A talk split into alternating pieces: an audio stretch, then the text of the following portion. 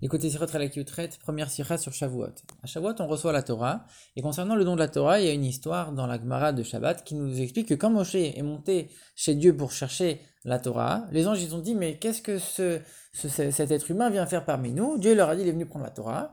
Les anges ils ont dit comment tu vas donner la Torah, quelque chose de tellement précieux à un mortel? Laisse-nous, euh, mets, ton, ton honneur, laisse ton honneur dans les cieux. Et donc Dieu il dit à Moshe de leur répondre et Moshe il leur dit, c'est écrit dans cette Torah, qui, je suis Dieu qui vous ai fait sortir d'Égypte, est-ce que vous, vous avez été en Égypte? Et ce qui s'est écrit, on doit pas avoir d'idolâtrie, est-ce que vous, vous êtes, parmi les peuples, que vous avez envie de faire l'idolâtrie, etc. Pour toutes les autres mitzvot, est-ce que vous avez un père et une mère pour les respecter, est-ce que vous avez un Yitzhara à combattre, etc. Et donc en vérité, les commentateurs, ils expliquent que si les anges, ils ont voulu garder la, Torah en haut, c'est parce qu'il y a une halakha qui nous dit que quand quelqu'un a un terrain, le voisin, il a préséance pour acheter le terrain. Il a préséance sur tous les autres acheteurs. Tous les autres acheteurs. Et comme les anges sont en haut, ils pourraient dire la Torah, elle est pour nous. Nous aussi, on est spirituel, nous, aussi, on est en haut. Alors les commentateurs, ils vont répondre, ils vont répondre plusieurs arguments pour dire que ça s'applique pas, en disant que c'est une loi pour les terrains, la Torah c'est pas un terrain, c'est une loi pour les ventes, la Torah c'est pas une vente, ça nous a été donné. En plus de ça, on a appelé les enfants de Dieu, et ça c'est une loi qui s'applique pas pour les enfants. On nous dit que Moshe Rabbeinu, il était moitié homme, moitié Dieu, il était un homme divin, donc lui aussi, il aurait pu, il aurait pu dire, c'est pour moi la Torah, moi aussi je suis, je suis spirituel. Même les, les âmes du, peuple juif, elles, sont, elles prennent leur source dans le, dans le trône de Dieu, donc ils auraient pu dire la même chose.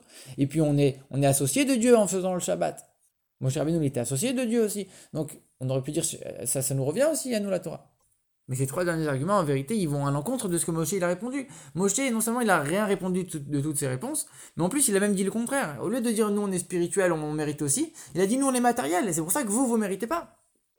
En plus, tu viens me dire que la Torah c'était un don, c'était pas une vente. Mais il y a un endroit dans la Torah, on nous dit que euh, Dieu nous a vendu la Torah. La Torah, elle est appelée à la fois un héritage, un don et aussi une vente. Donc pourquoi ça s'applique pas? Alors il y en a qui ont voulu répondre que les anges, ils savaient très bien que toute la partie pratique de la Torah, ça les concernait pas du tout. Et c'est pas ça qu'ils sont venus demander. Ils sont venus demander uniquement les secrets de la Torah.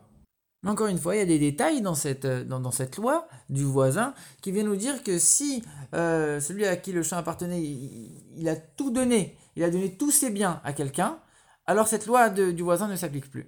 Pareil, Dieu avait déjà donné toute la Torah à, Moshe, donc du coup, euh, il ne pouvait pas récupérer uniquement les secrets de la Torah. Et l'autre loi, c'est de nous dire que quand l'acheteur est, est, dans le besoin, c'est lui qui a priorité sur le voisin quand le voisin, c'est uniquement pour s'enrichir. Les anges, ils n'ont pas de donc c'est uniquement pour s'enrichir la Torah. Les juifs, ils, avaient le donc ils ont besoin de cette Torah. C'était vraiment une nécessité.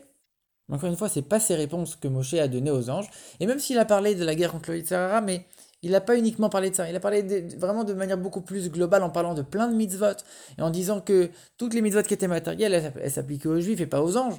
C'est pas uniquement le fait d'avoir un Yetzarara, c'est beaucoup plus généralement l'ensemble des mitzvot matérielles. En vérité, la réponse, elle est la suivante. La Torah, elle nous a été donnée pour faire de ce monde une demeure pour Dieu, pour que Dieu puisse résider dans les niveaux les plus bas de la création.